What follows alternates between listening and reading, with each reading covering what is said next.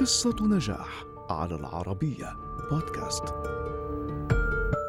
ملكة جمال عارضة أزياء ثم نجمة من الطراز الأول تتنقل بين الأدوار البارزة على الشاشة الكبيرة فحققت جولدن جلوب وإيمي والأوسكار.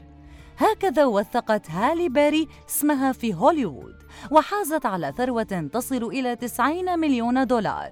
فكيف نجحت في ذلك؟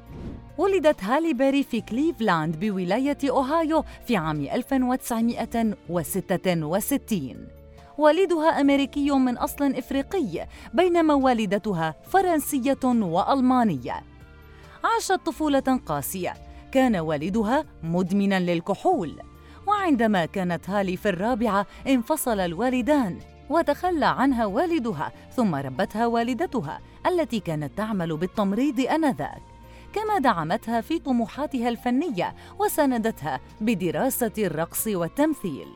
كانت هالي تؤدي العروض المسرحية في سن مبكرة لكنها ظهرت لأول مرة في دائرة الضوء عندما كانت في السابعة عشرة من عمرها عندما فازت بمسابقة ملكة جمال التين الأمريكية عام 1985 وبعد ذلك بعام نالت لقب الوصيفة الأولى لملكة جمال الولايات المتحدة الأمريكية ما منحها فرصة للعمل كعارضة أزياء وعلى إثرها قامت بعروض لعلامات تجارية بارزة.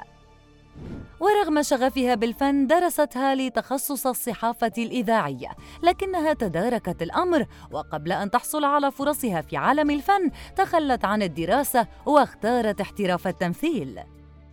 في عام 1989 ظهرت لأول مرة على شاشة التلفاز في المسلسل الأسبوعي Living Dolls. لكن الدور الذي قدمته للمجتمع الفني كان دورها كمدمنة في فيلم سبايك حيث قدمت دور سيدة مدمنة ما منحها الفرصة للحصول على دور رومانسي في فيلم بوميرن حصلت إثره على إشادة كبيرة. المنعطف الأهم في مسيرتها كان اختيارها لأداء شخصية البطلة في فيلم يحكي سيرة الفنانة دوريثي داندريدج عام 1999 حيث حصلت على جائزتي إيمي وغولدن جلوب ولم تتأخر طويلا لتحظى بجائزة الأوسكار لأفضل ممثلة. في العام اللاحق لعبت دور الأم الحزينة في فيلم دراما Monster's Ball وحصلت عنه على جائزة جولدن جلوب مرة أخرى التي حصدتها لاحقاً في العامين 2006 و2011 شاركت هالي بعدها بمجموعة من الأفلام المتميزة حيث قدمت أكثر من خمسين عملاً. من أهمها فيلم Die Another Day 2002 أحد أجزاء سلسلة جيمس بوند و Swordfish و X-Men و Catwoman و Gothika و Robots و Perfect Stranger و The Call و Kidnap والعديد من الأفلام الأخرى. اليوم تعد هالي إحدى الممثلات الأعلى أجراً وتقدر ثروتها بنحو 90 مليون دولار. ولكنها رغم تحقيق كل هذه النجاحات تعيش ظروفاً صعبة حيث عانت من إصابات جسدية عديدة.